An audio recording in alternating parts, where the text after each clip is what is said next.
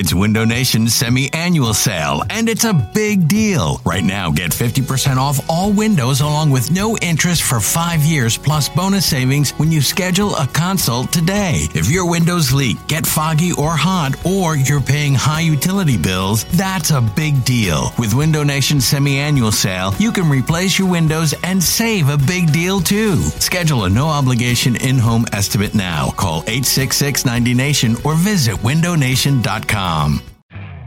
You could spend the weekend doing the same old whatever, or you could conquer the weekend in the all-new Hyundai Santa Fe. Visit HyundaiUSA.com for more details. Hyundai, there's joy in every journey.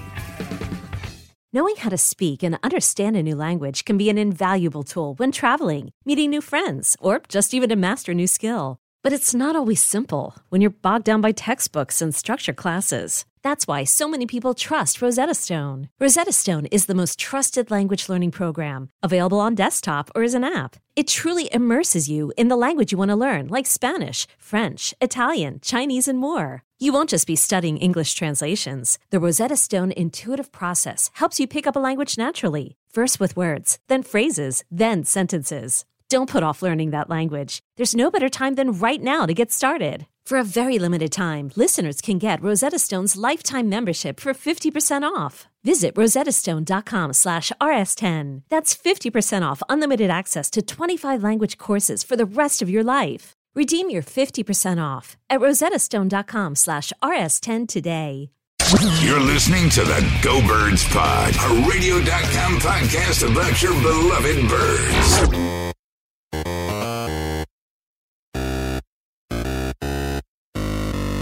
Welcome on into the 49th, aka the Josh Perry, former Eagles legend fullback, uh, episode of the Counterpoint podcast on the GB's podcast, the Go Birds podcast.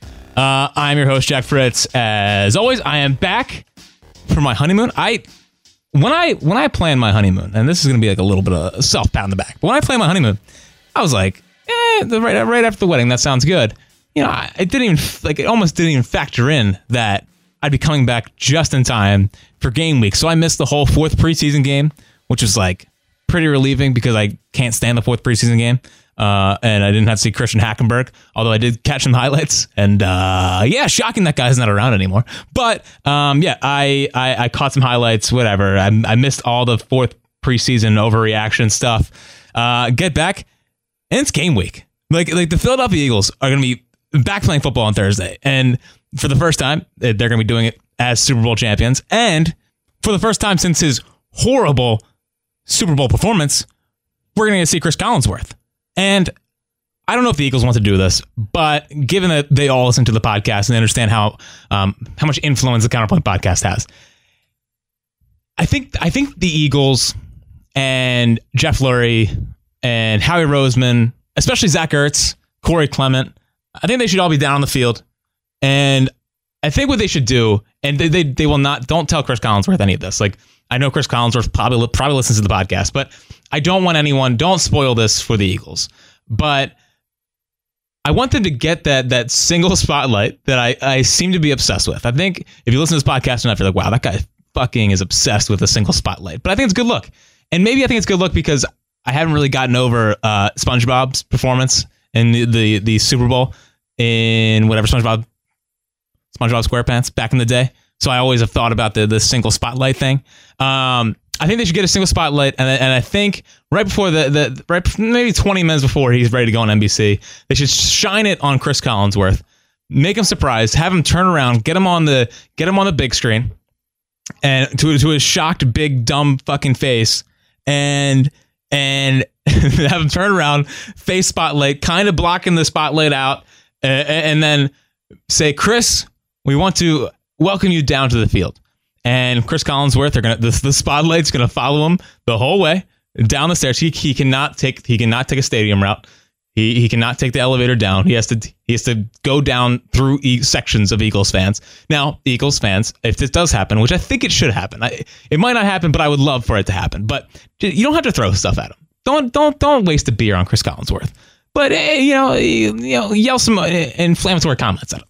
You know yell at him a little bit, make him feel uncomfortable on that walk down. Kind of, kind of like in Game of Thrones when they had the shame walk.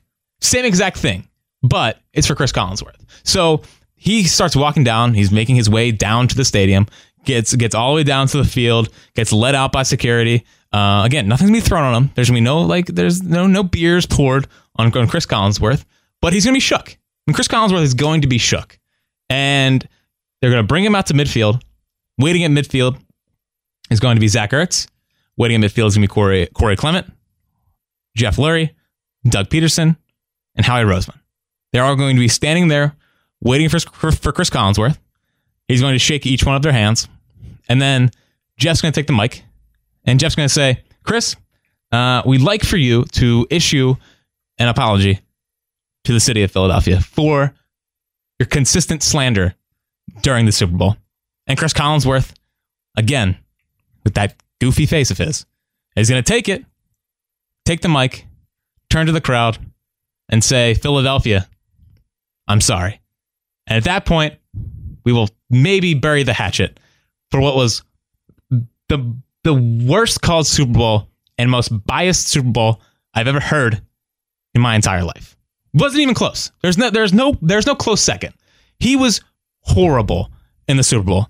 And I, I think this would be the best way for Eagles fans to to not only make him do the shame walk and and and boo the shit out of him, uh, but also let him say some stuff to us, and then hopefully we can we can all maybe now we don't have to move on, um, but maybe start the healing process with Chris Collinsworth because uh, listen, I was so disappointed in Collinsworth's Super Bowl performance because I had long defended Chris Collinsworth. I had long thought he was actually okay at his job. And then he pulls that shit and fucked around, and he, now he's gonna be banned from the Counterpoint podcast. The only thing that is saving Chris Collinsworth from being banned from the Counterpoint podcast is making the shame walk, the walk of shame, um, standing in front of you know seventy thousand ravenous fans and saying, "Hey, you know that was on me. I'm sorry. Hand up. That was on me." And I think if Chris Collinsworth did that, it'd be it'd be a nice touch. It'd be a nice touch. I mean, we deserve it. We won the Super Bowl, so um, I was, so this is so, so, so Thursday. The Eagles are back. Chris Collinsworth is back. Uh, I mean, the, the banner raising. It's just like it's going to be such an emotional night. Like if there again, we talk about tears in this episode, tears on this podcast a lot. If there are no tears shed, and if you're not shedding tears, I just don't know what to say to you. Like it, it's going to be a, a, gorgeous, gorgeous night, and I'm I'm thoroughly looking forward to it. So, um, Eagles football is back. It's game week and I'm back from Costa Rica. And I got to be honest with you, everything was going great. Uh, I did not. There was no. There was no go birds yelled at me, even though I was wearing Eagles gear. Uh, there was no go birds yelled at me, which I was. It was a good go birds list trip. So it was no awkward conversations. It was no like go birds in a, in in, in Spanish, and then I just would have been confused because going to Costa Rica, I I felt like the dumbest human being on the face of the earth. Like I just I couldn't. I didn't know what to say except for Cerveza, which I crushed. I knew what to say. I knew when to say Cerveza. But, uh, and I did see a Costa Rican person wearing a uh, Donovan McNabb jersey, and I, I almost said, uh, driver, please stop driving for one second, get out the car, take it off, and say, Costa Rica is too proud of a country to, to wear the jersey of a, of a complete loser like Donovan McNabb. So I almost did that, decided against it. Um, but yeah, so everything was going great. Everything's going great. No awkward birds conversation. I did wear Philadelphia slash Eagles related stuff almost everywhere I went, um, just because I have to let everyone know that I am a Super Bowl champion and I am from a city of champions.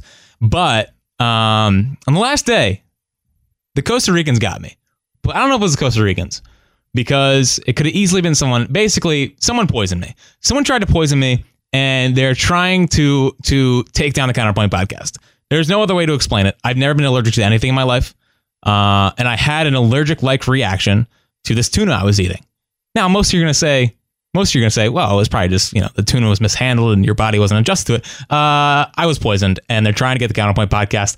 I will not let the Counterpoint podcast be compromised because listen, they tried to get me. My immune system was too strong because I'm a Super Bowl champion.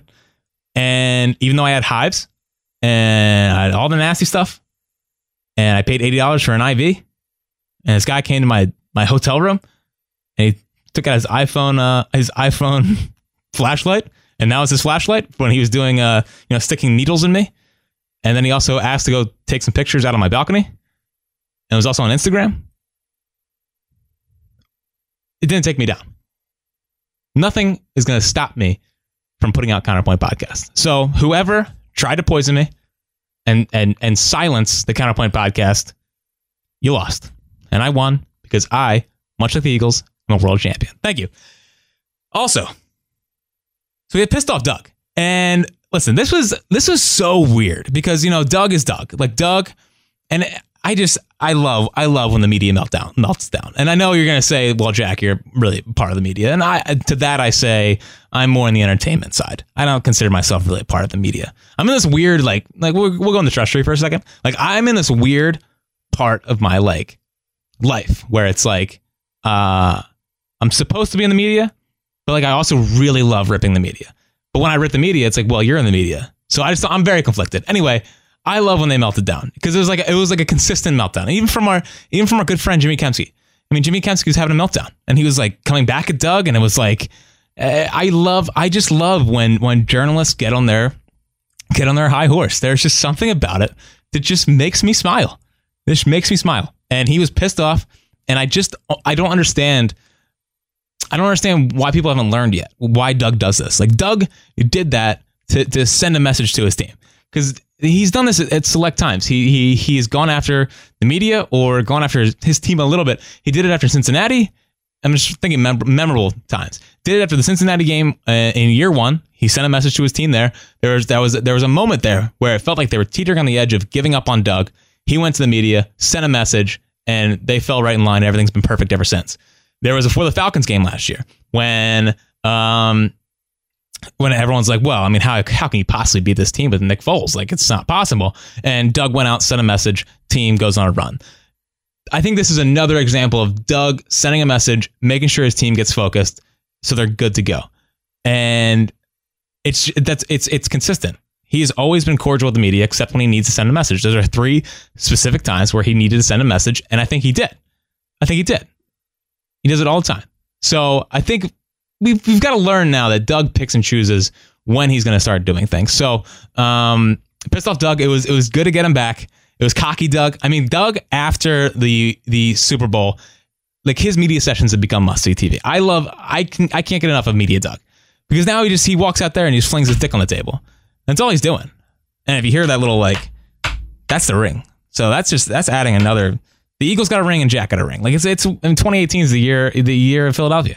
Anyway, so piss off Doug, media meltdown, love every second of it. Uh, Jack's headline number three. Uh, I saw this pop up yesterday, and it's a classic like fill-in host uh, on like Fox Sports, whatever.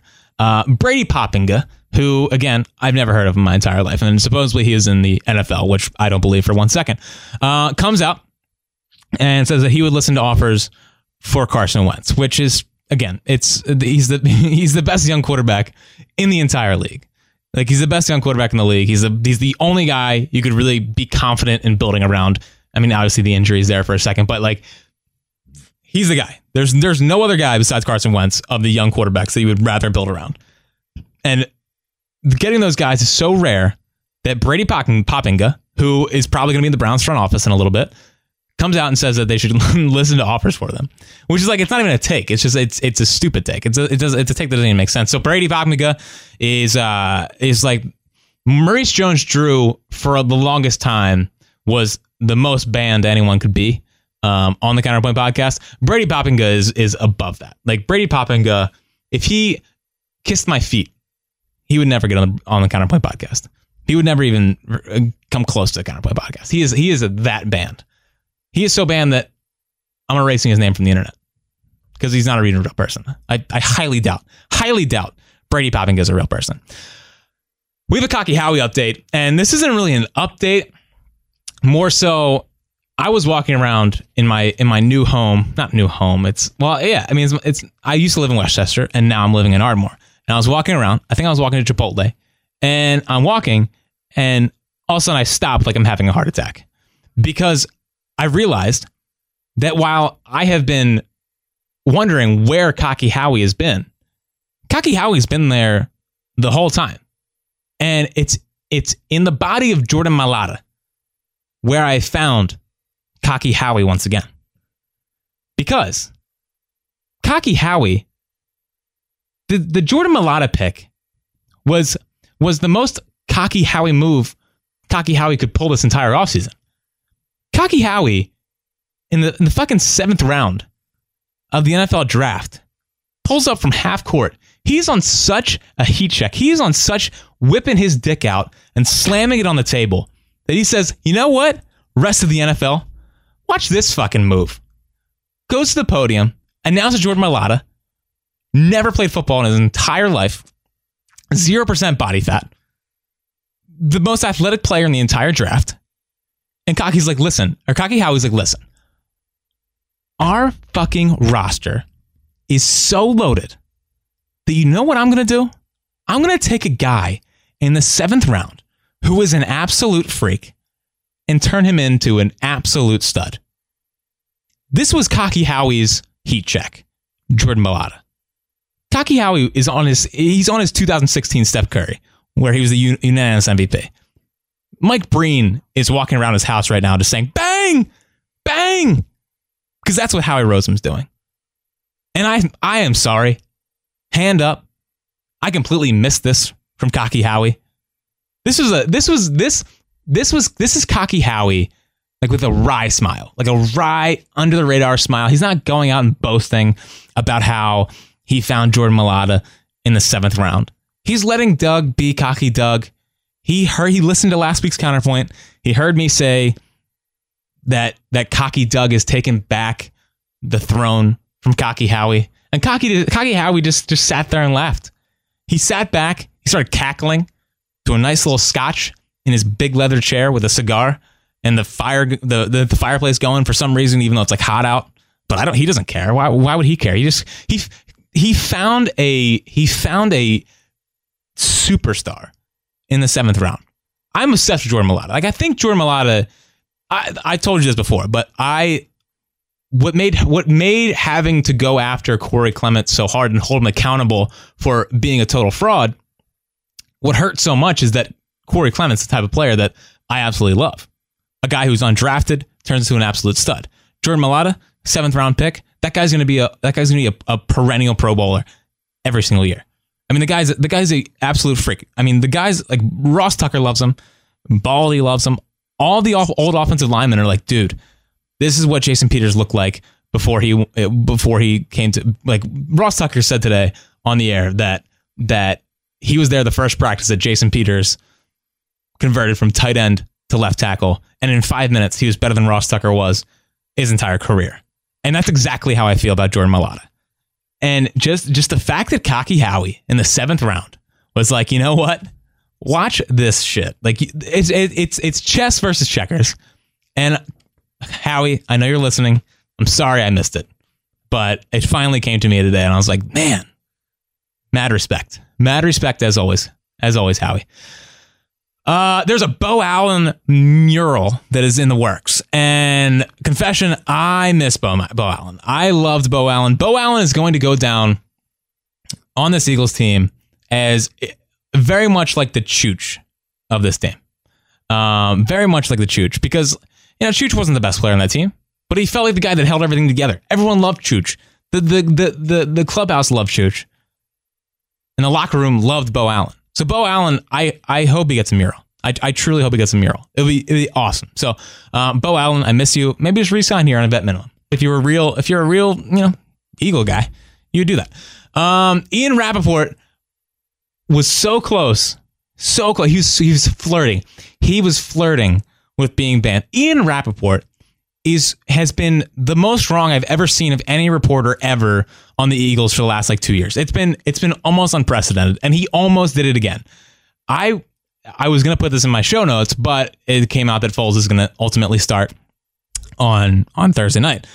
But I need I needed like Carson Wentz to start because I just I want Ian Rapoport to be wrong more than any other reporter out there. The, the consistent of him putting out something with the Eagles and then being completely wrong within the next couple of of, of, of minutes. Even there's been times where it's minutes where he'd be wrong, uh, and we were so close to getting with Carson Wentz, but didn't happen. So Ian Rapoport, congratulations, you have you are not banned. You flirted with it. You're close. Didn't happen. So take a deep breath, buddy. I know you listen, but take a deep breath. Finally, Kamu Grugier Hill. Like I completely miscalculated the power of Kamu Grugier Hill. I, if you if you're a longtime trust treer and you listen to Counterpoint podcast from the beginning, you would know that Kamu Grugier Hill was on my shit list because he jeopardized the entire season when he poured Gatorade on Doug Pederson after the week one win. Little did I know that for as much as as Kamu, maybe the the the the will linebacker, maybe a special teams ace, this guy's also like a, a wizard. Like the, everything Kamu Grugier Hill touches turns to gold. Everything that me, panicked Eagles fan, always on the edge of my seat Eagles fan, would normally freak out about, and I did freak out about. He's just been like, nah, that's cool. I got this. And they're rewarding him with being a captain on Thursday night. And I think if Kamu, who I'm 95% sure listens to the podcast, I would love to see him pour Gatorade on Doug Pederson again and then walk out. The the pregame pour Gatorade on Doug Pederson and then walk out. Like he should be the last one to come out. He pours the he pours the Gatorade, turns to the crowd again. The single spotlight right on Kamu, dumps it. It's all in slow motion. Dumps it, drops it, sprints out to the sprints out to half half field. That's what I would do. That's what I do. But like Kamu, from the bottom of my heart, I'm sorry that I doubted your your Gatorade bath after week one. I was proven completely wrong. You were proven completely right. You did not jinx the season. In fact, you blessed the season. And congrats on being the new special teams ace of your Philadelphia Eagles. All right, we need to go directly into the trust tree because I I need the trust tree really bad right now. And I need it I need it just just need it. Need you guys. And I need it because I feel I feel the fakes coming. You know, the fakes the fakes are are are right there. There's there's a certain diseased Eagles fans trying to hold them back. And eventually we're just going to be overtaken. It's exactly what happened with the Phillies in 2009 after they won the World the World Series. It's exactly what happened. Everyone and their mother was all of a sudden a Phillies fan. And now the Phillies are back, you know, they're just not showing up and don't even care about the team. And I just, it's going to happen with the Eagles. And I think as a tree, we got to get together and just brace ourselves for it. Because I've, I've had interactions with the Eagles fans over the last couple days, you know, being back in the city and stuff. And I'm just disgusted and I'm not happy about it. You know, everyone's just like wearing their generic Nike fucking Wentz jersey around. And like, I love Carson, but like, it's like almost, it's almost numero uno for you're a total fake. Like, it's just, it's, it's, it's to come out. I'm to get angry. Um, it's already happening all over Instagram. Like, if you're on Instagram, you see all the like, you know, drinking with the birds, and it's like world champs, and it's just like, oh, I just wanted to be back to like to just us, man. And it, it feels like the fakes are coming. It feels like the fakes are going to just overtake the fan base. We're going to get so much like, and that's why I'm so kind of out on the Philly special because it seems like such a such a thing that the fakes would be like, oh, Philly special, yeah, and like you know, there's so many, and we've talked about this before on the podcast, but like there's a difference between a a diehard Eagles fan and a diseased Eagles fan. Like everyone and their mother calls him a, a diehard Eagles fan. Well, of course you're a diehard Eagles fan. You you fucking watch on Sundays. That's all you watch. That's all you watch. You don't you don't listen to any radio. You don't listen to any podcasts. You don't watch anything during the week. Anyone can be a, an Eagles diehard fan because it's one game a week for a couple hours on Sunday. You probably have people over. You're having dip and you're laughing during the game. It's not serious, and that's just going to happen more and more this year. It's going to happen more and more. There's, it's going to be more social events rather than a business trip. And the Eagles, for me, and every one of you in the trust tree are a business trip. There's no laughing or messing around. Like this is the, this is the the Eagles we're talking about. And I know they won the Super Bowl. I don't want that edge to be gone though. Because that's what makes us great Eagles fans. So I'm just like I'm preemptively getting angry the conversations I'm going to have about the Eagles because like you can't even have a rational conversation because they're like, well, they won. Like it's just like you can't even talk about them. So the, the the fakes the fakes are starting to come out of the woodworks. It's it's going to happen on Thursday. Uh, there's going to be a certain fraction of the fan base that is going to be in tears, and there's going to be others who are just there to drink and be and have fun, which is fine. Like if that's how you want to enjoy football, that's fine. But like, don't even don't wear jerseys. Just just show up and just please don't wear Eagle stuff. Please don't wear Eagle stuff, and you know whatever. I'm I, I'm preemptively getting angry, but I think those of you in the trust tree are like, you know what, Jack, it makes sense. It makes sense because I'm sure you've conversations with Eagles fans, and you're like, wow, you don't even care. Like you don't even care, do you? Um, they're just gonna say Philly special and Super Bowl champs and like that stuff. It's just I'm getting angry. I shouldn't get angry, but the, the fakes are, are, are coming, and it's it's just gonna be like the Phillies all over again. Which I didn't. I wasn't in love with the post 2008 Phillies because everyone was in love with the Phillies in quotation marks in love.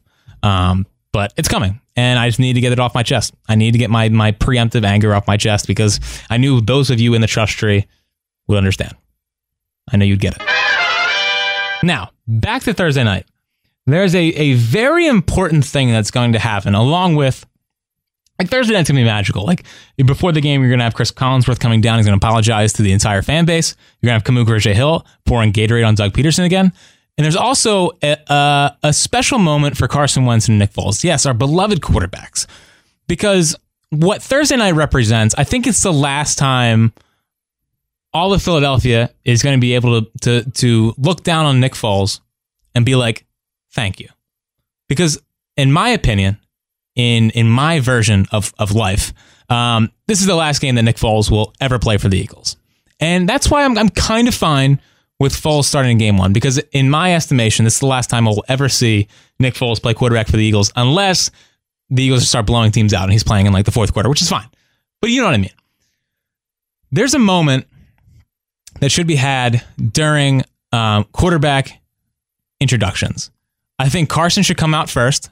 I think Carson should be introduced as if he's playing in the game. Obviously, he's not going to play, but I think he needs to go out, take the mic, obviously single spotlight, of course, on him. I mean, why wouldn't there be? And and just say, guys, I got this next week, but for one more time, this is Nick Foles' team. Then boom, fireworks go off. Foles comes jogging out, has a number one pointed up to the crowd. Single spotlight shifts. Carson, much like he handed the Super Bowl trophy to Nick Foles, hands in the microphone, and Nick gives a little soliloquy. I don't know if that I don't know if soliloquy makes sense there. It just sounded like a big word. Um, and says, "Hey, Philadelphia, last time I'm ever to play for you. Uh, let's go win this one." And then Foles and Wentz walk off together, holding their arms with the number one sign. I'm getting choked up thinking about it. Honestly, um, it'd be it'd be a cool moment to remember the quarterback that won us Super Bowl and his last last game as a Philadelphia Eagle will be this Thursday, Nick Foles. Now that the Eagles are back, it is time to introduce a brand new segment. And we're going to do this before every week. Um, we're going to decide if this game is a is a must win or a trap game. Because as we all know, every game's a must win or a trap game. There's no in between. It's never it's never like, ah, they could lose this one, they'll be fine. It's always must win a trap game. And I think Eagles Falcons week one is our first trap game of the season. You know, the Eagles are coming in. They're getting the, the, the banner raised. There's going to be high emotions. There's going to be a lot of nostalgic look backs at, at, at last year's at last year's Super Bowl run. Also, before I keep going here, uh, Julio Jones and Jalen Mills and that play at the end, that's just going to be playing on a loop. Like, Nothing else will be played. That's all you need to do. The crowd will get hype enough. You don't have to tell the crowd to get hype. Just play that. Listen, the Eagles have done a poor job of trolling post Super Bowl win. This is a chance to get them back again. Like I'm, I'm, I'm giving free advice, and the Eagles continue to just say, "No, we're good. Keep playing the Julio Jones and dropping Matt Ryan overthrow. Keep on a loop, on a loop." But game one is our first trap game of the season. I know. How can you have a trap game in week one? Well, we got it because you have the emotions of the Super Bowl run last year. You have the banner being raised. You have Chris Collinsworth getting getting honored pregame. You have Kamu Grugier Hill dumping Gatorade on Doug Pederson. Like, there's just going to be there's going to be a lot of um, uh, uh, of thoughts not totally on the game. It's not a must win, but week one official tally is a trap game for the Philadelphia Eagles. All right, counterpoint mailbag time. Uh, I, uh, which you can always email at counterpointmailbag at gmail.com. I sent out all the invites to the survivor pool. Uh, first, I sent from from from Yahoo, and I realized it was just like an NFL pick'em. So like you weren't really it wasn't like a survivor pool. It was like you pick games and whatever. But I want to do survivor. So if, if you got the Yahoo Yahoo link, just uh, disregard that because I sent another link with um, with it to NFL.com. So if you're looking for the Survivor pool and you can still get in it, uh, if, if you listen to this podcast and you want to get in it, just email counterpointmailbag at gmail.com and I'll get you on there. Um, but we do have some important business to take care of, of course, with the counterpoint mailbag. So, um, first one from Heavy Hitter 55, which I hope is about Brandon Graham. But if not, I understand. Heavy Hitter 55 writes in Hey, Jack, first time writer. Took a while to figure out that you're a half serious podcast uh, at the most. That's a good job. I'd say it's about half serious, but also dead serious at all times. Um, thought I'd ask if I could become a member of the Trust Tree. I'm a first generation Eagles fan. I grew up in, and was raised in upstate New York, Bills country. Sorry to hear it. Uh, I did not follow football until entering high school, my dad told me about McNabb's Syracuse days. Um, I then started following the Birds in 2000. McNabb brought me here, but B Doc, Axeman, Trot, Troy Vincent, Bobby Taylor made me stay. I was absolutely devastated after the the Eagles Patriots Super Bowl 39. Uh, after having my heart torn out for every NFC Championship game lost, um, I cried like a baby after seeing double zero zero after the pass was batted down, and in celebration of Uncle Dougie P. Uh, I ate celebratory ice cream. I randomly cried for weeks afterwards and teared up watching Doc's Hall of Fame speech. When considering my life priorities, I list the following one sex, two the Eagles, three family. Uh, I hope this is enough to be considered a diseased Eagles fan and permitted to pass through the pearly Kelly Green gates into the trust tree. You want Philly Philly? Yeah, let's do it. Uh, I mean, of course, heavy hitter. Uh, Lee, your name's Lee. Of course. That's a that's a, a, a valiant ploy. The the random crying. That's what that's what that's what brings it home for you. 100%. All right, let's go to Anthony Combs. Fluff Earl Thomas, the uh, subject line reads I'm cutting down on my cussing, but it's F Earl Thomas. Uh, there are so many reports he loves the Cowboys and checks their scores in locker room. Then he cockrides them saying, trade for me. Anyone who wants him on the Eagles should be instantly kicked out of the trust tree or fired out of a cannon into the sun. I don't care that he's that he is one of the best in the league right now. P.S. Another thing, if we don't like the Dallas Goedert's name and he hates being called Philly, what the hell is his middle name? Haha. Well, Anthony, sounds like sounds like you just had to get some uh, venting off your chest because I don't think they're going after Earl Thomas. And I think we've already put to bed the the Brandon Graham Earl Thomas thing. It's already it's already been done. But you know, I like the anger. I like that that what is it? Seven years now, we still get angry about Earl Thomas. Uh, from Greg Hilker, Jack, like yourself, I'm a firm believer that a good jersey number elevates a player. Thank you. I mean, it's, it's not even it's not even me. It's just science. Um, however, I'm a bit concerned that the Eagles equipment staff are leading us down a slippery slope when it comes to handing out jersey numbers. The Eagles have quite a few retired jersey numbers, uh, which I can respect, but they've also gone out of their way to, to withhold certain numbers from new players based on some recent and not so recent stars who have since left Philly. First of all, nobody has been allowed to wear number 12 since Cunningham left town which I think is absurd since that is a very strong QB wide receiver number. So the Eagles can throw around number seven willy nilly, which is worn by arguably the most successful Eagles quarterback of all time in Ron Jaworski, but 12 is off limits? I think the number needs to come back. I agree with you in the sense that it's a great number. However, 12 looks like absolute trash in midnight green and in, in these jerseys. I think 12 is a fantastic number, but I think it's bad with the midnight green. Kelly Green, I'm with you. Midnight Green, bad. I know this because I always make my quarterbacks 12 when I make a Madden guy. Um, and 12's kind of trash. So if they go back to Kelly Green, I agree with you. But, you know, you know what I mean. Similarly, the Eagles haven't issued 25 since Shady got shipped out, which is robbing the city of Philadelphia from a, a, a strong RB slash DB number. More recently, it looks like the new Eagles weren't able to pick 87 because of Brent Celek, and I feel like his number needs to be used by another tight end. Totally agree. I agree on both of them, especially since Shady is like kind of a shit dude. I understand that he's like the all-time leading rusher in Eagles history. But like, come on. And Brent Celek, great Eagle, but 87 is too good of a number. If he was a Hall of Famer, different story. But 87 is too good of a tight end number. So I agree with you. Um, I'm afraid since uh, the Eagles won the Super Bowl that a few years that in a few years, many other strong numbers are going to be taken out of circulation by the Eagles equipment staff after some of our most important Super Bowl winning players retire and move on. If they continue this trend of unofficially retiring important players' numbers, we're going to have a crisis on our hands.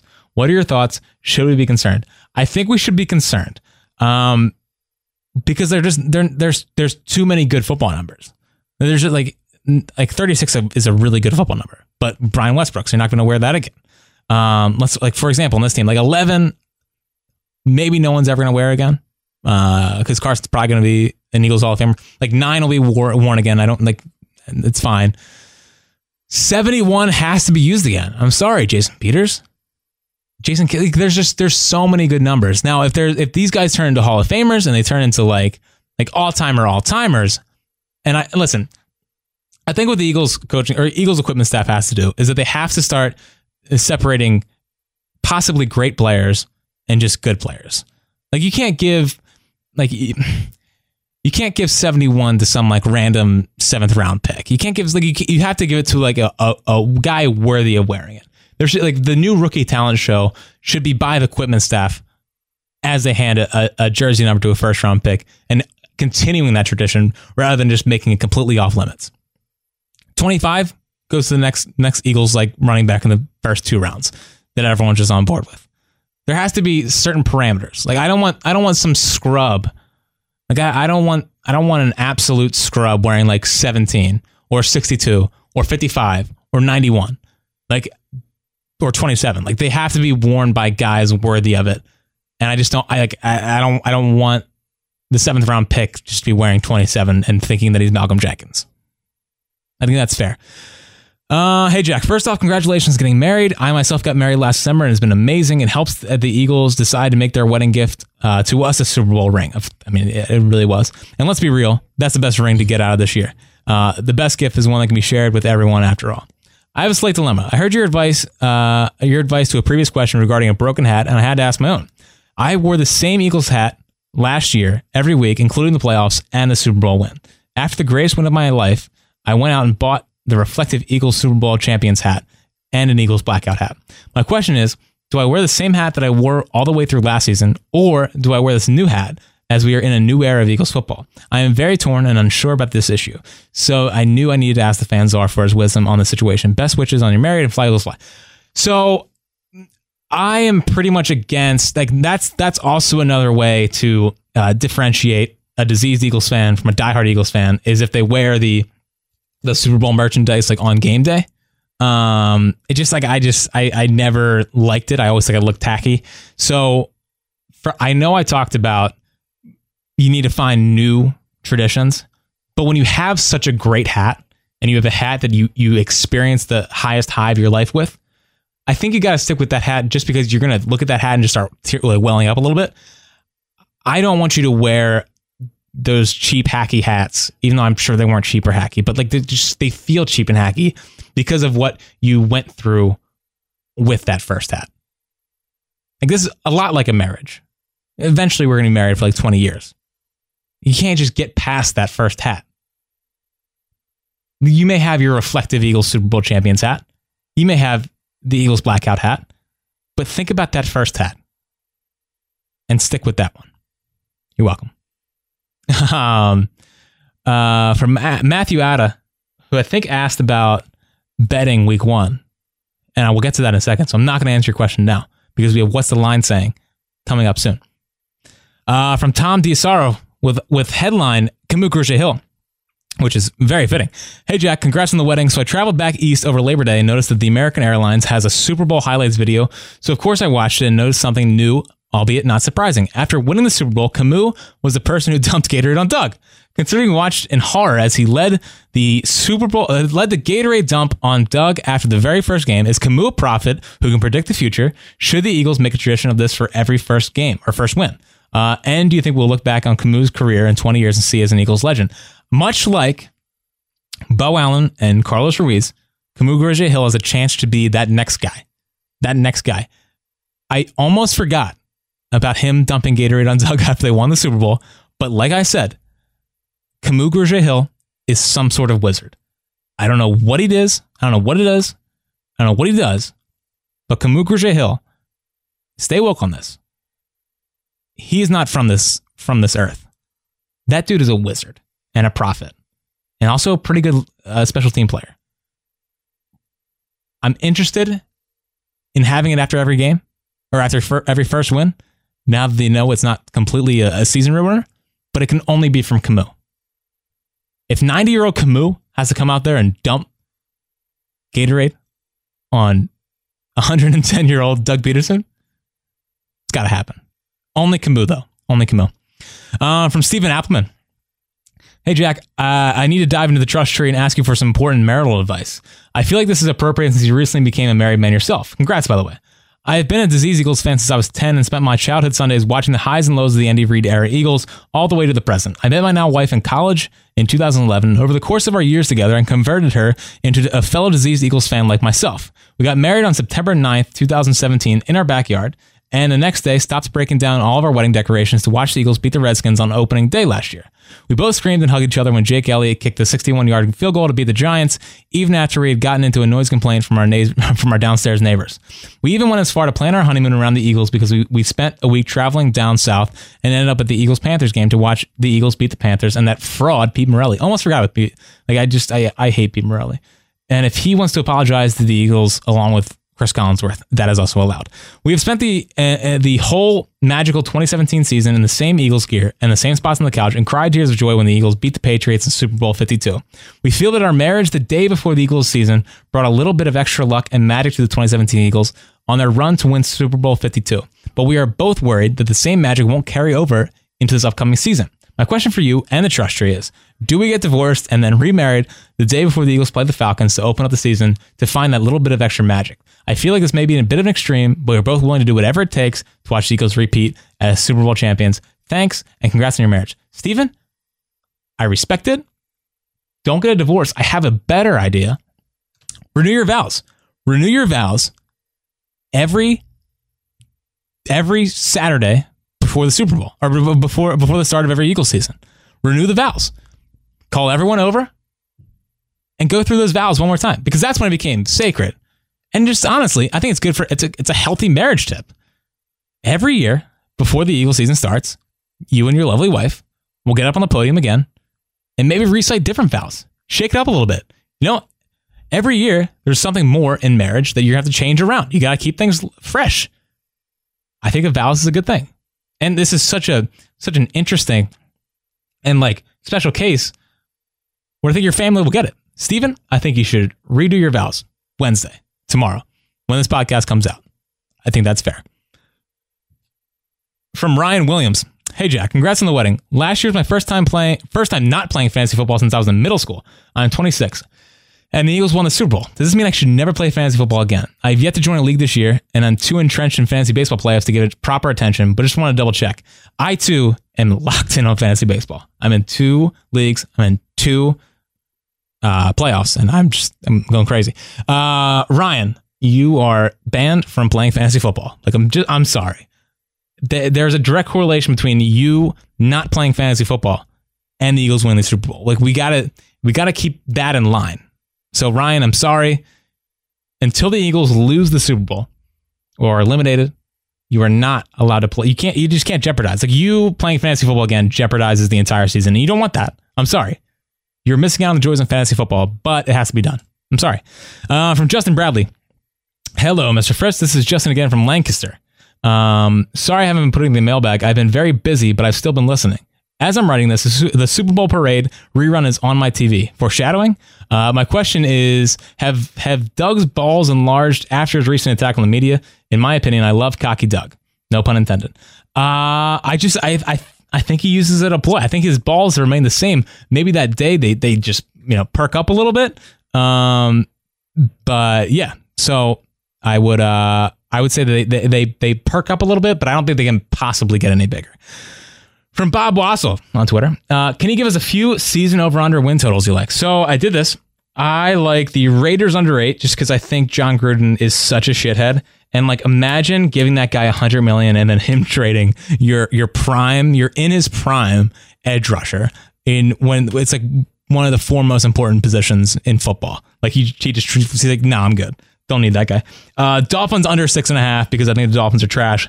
I don't think they have any talent. I think they are in a rebuild phase. I think they're in a transition phase, trying to build up a new culture. And I don't think it's going to happen this year. They're perpetually trash. Under like, how is that team? Tell me how the Dolphins are winning seven games.